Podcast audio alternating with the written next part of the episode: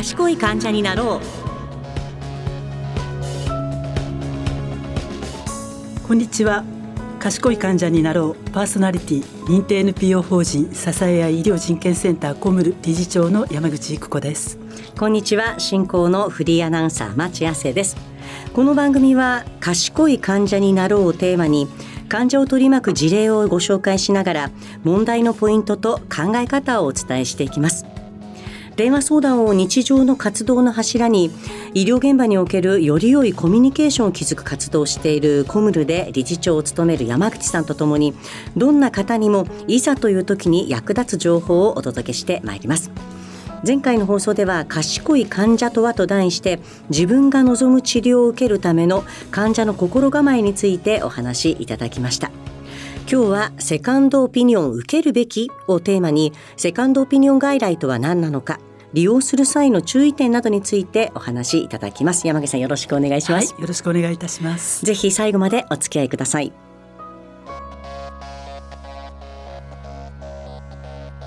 この番組は健康保険組合連合会健保連の提供でお送りします。健保連からのお知らせです。現在各健康保険組合では加入者の皆様のマイナンバーの登録されている資格情報に誤りがないか点検しています。資格情報が一致しない場合には加入者ご本人様のマイナンバーカードの写しまたはマイナンバーが記載された住民票の写しの提供をお願いする場合がございます。正しいマイナンバーの登録のためお勤めの会社団体などから確認を求められた場合にはご協力をお願いします。健保連からのお知らせでした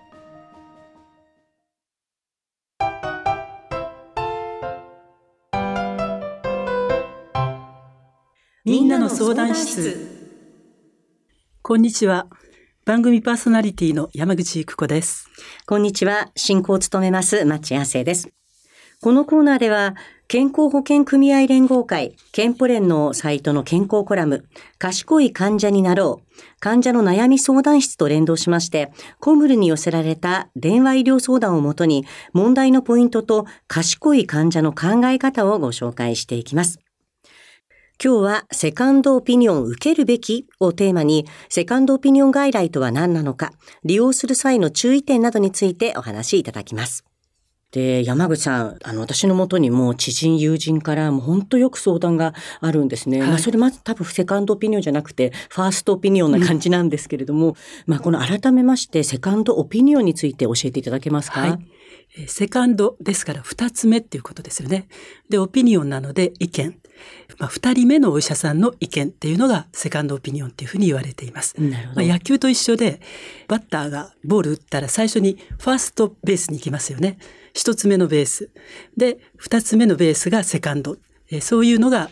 オピニオンの意見ということに合わせて、セカンドオピニオンというふうに呼ばれています。うんうん、日本でもね、だいぶ言葉は浸透してきているように思いますが、はい、そもそもこれは、あの、どの国から始まったんですか？あの、セカンドオピニオンという言葉自体は、はい、1980年代にアメリカで生まれた言葉なんですね。はい、でアメリカは日本と違って、えー、国民皆保険制度ではないので、まあ、多くの方が民間保険に入っています。で、非常にやっぱり厳しい国で、その入ってる保険によってどこまでの検査ができるかとか、どんな治療だったらお金を給付してもらえるかっていうことが決まっているんですよね。で、そんな中でその保険会社がどうも最近外科医の判断で過剰な手術が行われてるんじゃないか。うん、そういったことが1980年代に問題になって、はい、保険会社が最低でも2人のドクターが手術必要というふうに判断しないと、手術のお金給付しませんよっていうことを決めたんですね。で、その2人目のお医者さんのことをセカンドオピニオンというふうに名付けて、まあ言ってみれば患者さんの義務になったんです。そうすると患者さんは手術って言われたら、もう一人お医者さんに手術必要ですかっていうことを聞かないといけなくなる。ところがですね、実際に患者さんがそういった行動を起こしてみると、一人のお医者さんに手術が必要って言われるのと、二人から言われると、はい、納得感が全然違うっていうことで、アメリカでは一気に広まったんだ。そうです。じゃあでもそもそもは患者からの要望というよりは過剰な手術をどうにかしようということで始まったということなんですね。で、日本にはいつ頃これ入ってきたんでしょうか、はい言葉が入ってきたのは1990年前後なんですけれども、うんはい、じゃあ日本ではそれまで行われていなかったのかっていうと、うん、結構水面下でやってたんですね。うん、やっぱりこう手術が必要って言われて、はい、大きな決断をするときに、他のお医者さんでも同じように手術って言うのかなっていうことで、こっそり別のところに行って意見を聞くっていうことはしていたんです。で、それがあの表立って出てきたのが1980年、昭和55年に覚えてるからいらっしゃるかもしれません。随分もう昔になりましたけれども、はい、埼玉県の所沢にあった富士見産婦人科病院っていうところで、まあ、健康な1000人以上の女性から子宮や卵巣を摘出したっていうような問題が浮上しまして、はいうん、これあの刑事事件は不起訴になっているんですけれども、その後まあ、被害に遭ったという方たちが原告団を組んで裁判、民事事件を起こして、最終的には患者側の勝訴に終わっているんですね。うん、で、この事件が発覚した時に、手術と言われたんだけれども、手術受けなくて済んだという方たちが水面下でセカンドオピニオンを受けていて、うん、富士見産婦人科病院では手術だと言われたんですけれども、別の病院に本当かなと思って行ってみたら、うん、いやいやあなた、別に手術必要な子宮の状態じゃないですよ。卵巣ではないですよって言われて、まあ、難を免れたっていうようなことがあって、実はあの、私が聞いたところでは、第二次世界大戦前もそういった水面下でセカンドオピニオンを受けていたっていう方は、まあ、中にはいらっしゃったみたいですね。うん、やっぱり患者の心理だと思うんです、こんな大事なことを決めるのに、やっぱり他の専門家の意見聞いてみたいっていうようなことがあった。でも、なかなかお医者さんに、もう一人聞きたいんですっていうことが言えなかったわけですね。ところが、その、セカンドオピニオンという言葉が入ってきて、えそれからは表面化するようになったんですね。はい、で、一時、まあ非常にあの、専門家の方々が疲弊したっていう時期があって、で、それはなぜかというと、セカンドオピニオンを受けたいっていう人は、聞きたいこといっぱいあるわけです。そうですよね。まあ悩んで迷ってるわけですもんね。そうなんですよ。そうすると、やっぱりまあ最低30分ぐらいかかるわけです。で、一般の外来にセカンドオピニオンを密かに求めてきている人が、例えば5人いると2時間半ずれ込むわけですね、最低でも。で、その多くの方が自分が受けている病院で問題ないですよって言われたのに、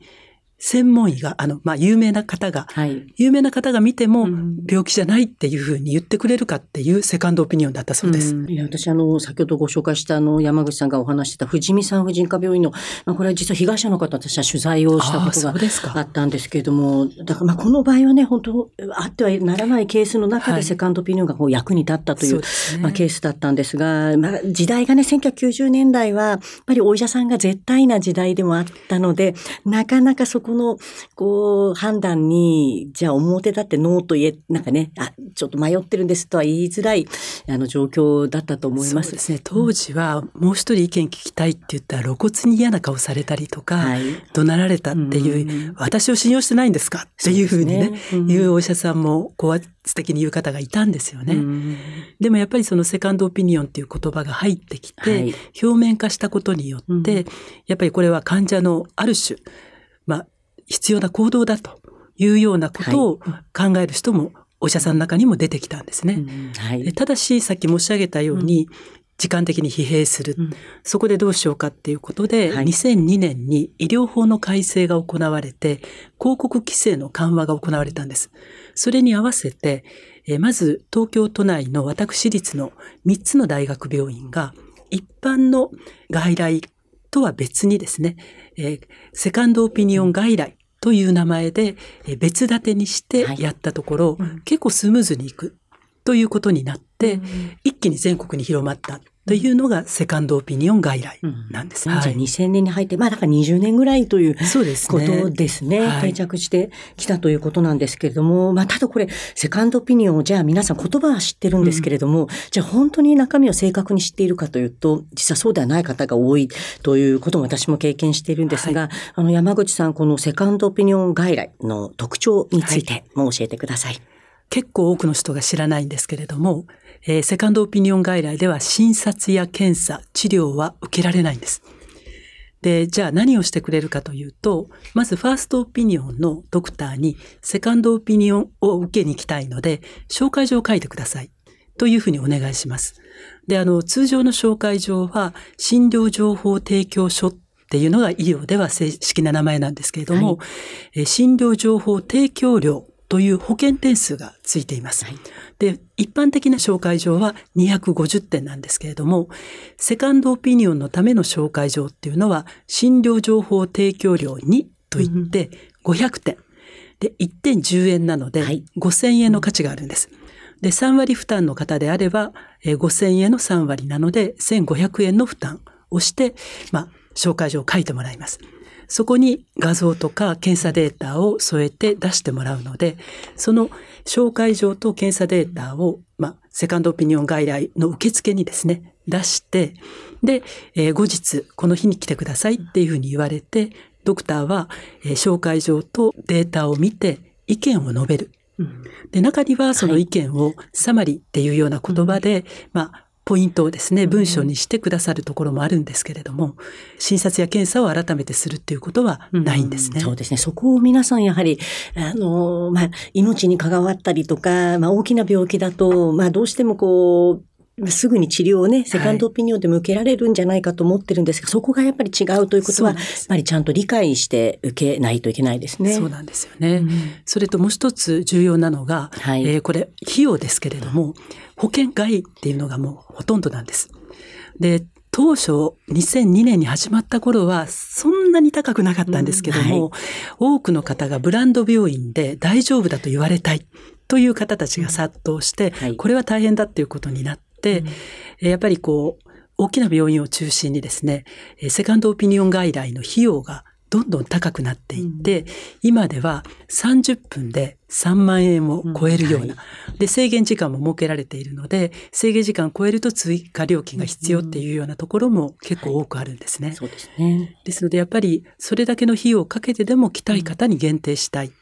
っていうような病院の考え方で費用設定も行われている。っていうことなんです。なるで、これあの、きちんとホームページの方に病院で表示されてますよね。はい、これ確認する必要ありますね。はい、あの、まあ、制限時間と追加料金も書いてあるところもありますので、うん、必ずやっぱり、あの、ホームページで確認をされるっていうことはした方がいいかなと思います。ただし、はい、セカンドオピニオン外来に不向きな方っていらっしゃるんですね。うん私はあの、電話相談でセカンドオピニオン受けたいんですって言ってこられたら、どのような内容でですかって聞くんですね。はい、というのも、例えば、ある病気だと診断がついたんですけど、うん、この診断がつくまで紆余曲折あったんです。本当に他のお医者さんでも同じ診断になるかどうか調べたい。うん、そんな時に紹介状を持っていったら先入観入ってしまいますよね。だからそういった場合は一般外来の、えー、初診に行ってください。あるいは、ファーストオピニオンでこういう病気だと診断されたんだけれど、うんはい、治療を受けるんだとしたら別の病院に行きたい。うんはい、そのためのセカンドオピニオン。まあ、それはセカンドオピニオンであっても、一般外来の初診で行ってください。でないと治療してもらえないですよ。まあ、そういったことをお伝えしています。うん、これあの、なんかやっぱり先ほどブランド病院をね、どうしても探すみたいな人がいると、ドクターショッピングになってしまって、うん、まあ、迷う気持ちはわかるんですけれども、これ治療の時期を逸したら元も子もないですよね。そうなんですよね。中にはやっぱりいらっしゃって、うん、やっぱりこう、違う意見が出てくると、迷うからサードオピニオン、はい、フォースオピニオンっていうふうになってしまうと、うん、結構時間がかかって、はい、実際に私が受けた相談の方のおばあさんなんですけれども、結局もう治療の機会を逸してしまったっていう場合もありました。いや、でもそうならないためになんですけれども、まあ、改めてこう、セカンドオピニオン外来を利用する場合の注意点、あとは、まあ、ここを意識しておくといいという点があったら教えてください。はい、まずはやっぱりファーストオピニオンをしっかりと聞くことですね。これ聞いてないとセカンドオピニオンと比較できないですので、はい、え結構ここがね、あの、おろそかになってる方いらっしゃるので、まずはファーストオピニオンをしっかり聞くと。で、私がまあお勧めしているのは、セカンドオピニオンをどこで受けるかっていうのを決めたら、まず電話された方がいいかなと思うんです。なるほど。はい。で、何を確認するかというと、まず受付で何持っていけばいいですかっていうだけではなくて、受付で何か記入することありますか？何を書かないといけないですか？っというのも、これまで私が受けた相談の中で、受付時にいきなり質問を書きなさいと言われて、で、質問事項って改めて考えていかないと、急に書けないですよね。ね。なので、申し込みの書類には何を書かないといけないですか？っていうことを、やっぱり聞いてください。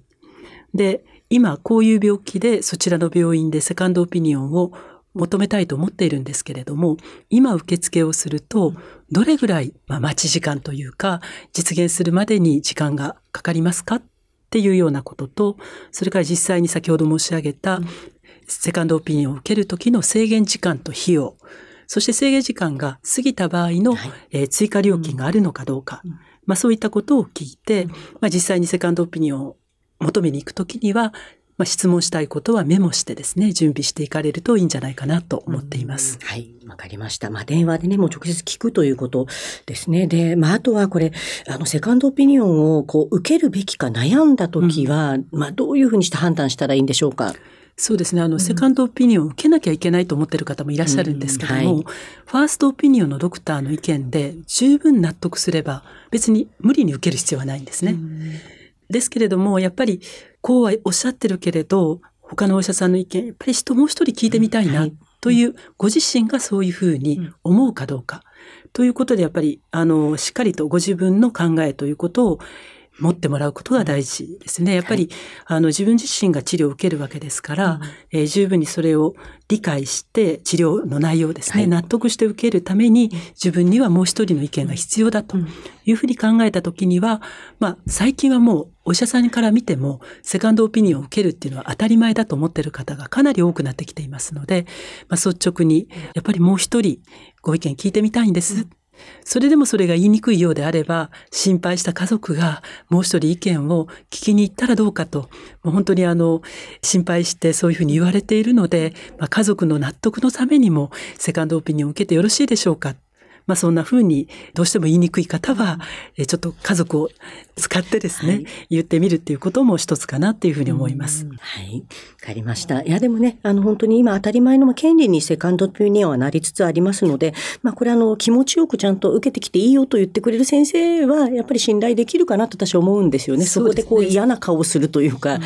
うん、最近ドクターから、ところでセカンドオピニオンどうしますか、って聞いてくださる方も増えていますので、やっぱりかなりお医者さんの中での常識っていうことも変わってきたと思いますし、はい、私の知り合いで50前のドクターですけれども、僕は必ずセカンドオピニオン聞いてほしいんだ。うん、え、なんでですか？だって僕への信頼厚くなって帰ってくるから。まあ、そんなドクターもいらっしゃいますので、はいうん、あの、そんなにこう心配せずに、やっぱりご自身の気持ちっていうことを正直に伝えてみるっていうことが大事なんじゃないかなと思います。はい、わかりました。というわけで今日はセカンドオピニオン受けるべきをテーマにお送りしました。健康保険組合連合会健保連のサイトの健康コラム賢い患者になろう患者の悩み相談室ではより具体的な事例もご紹介しています。ぜひ放送と合わせてご覧ください。賢い患者になろうエンディングです。今日はセカンドオピニオン外来について山口さんに解説していただきました。いやでもあの本当にこれはあのお医者さんとのコミュニケーション取るためにもこれセカンドオピニオンってなんか役に立ってる気がしますね。そうですね。はい。ねやっぱりあのこういうふうに言われたのでやっぱり先生のところで、治療を受けようと思いましたとかって、うん、まあいいようにプラスになるように使っていくといいかなと思います、ね。はい、そうですね。はい。わ、はい、かりました。さあそして山口さんからお知らせがありますか？お願いします、はい、まあ、コムルでは医療の学び屋っていうタイトルでオンライン講座を行っているんですね。で毎回あのゲストの方をお招きして講演していただいてグループディスカッションとか質疑応答をしてます。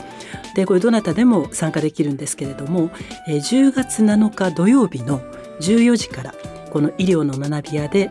手術が気になる人必見全身管理を担う麻酔科医ということで日本麻酔科学会の副理事長の方に講師として来ていただいてオンライン講座を予定しています。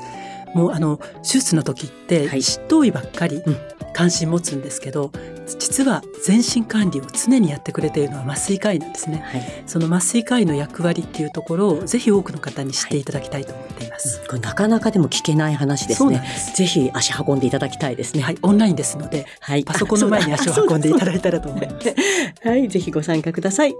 次回のテーマは差額別途料払わないといけないです。この番組賢い患者になろうはラジコのタイムフリー機能によって放送後も1週間お聞きいただけます。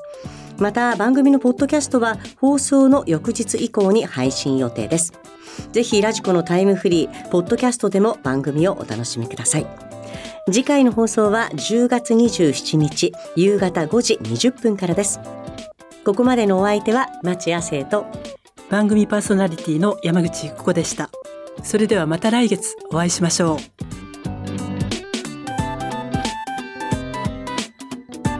この番組は健康保険組合連合会健保連の提供でお送りしました。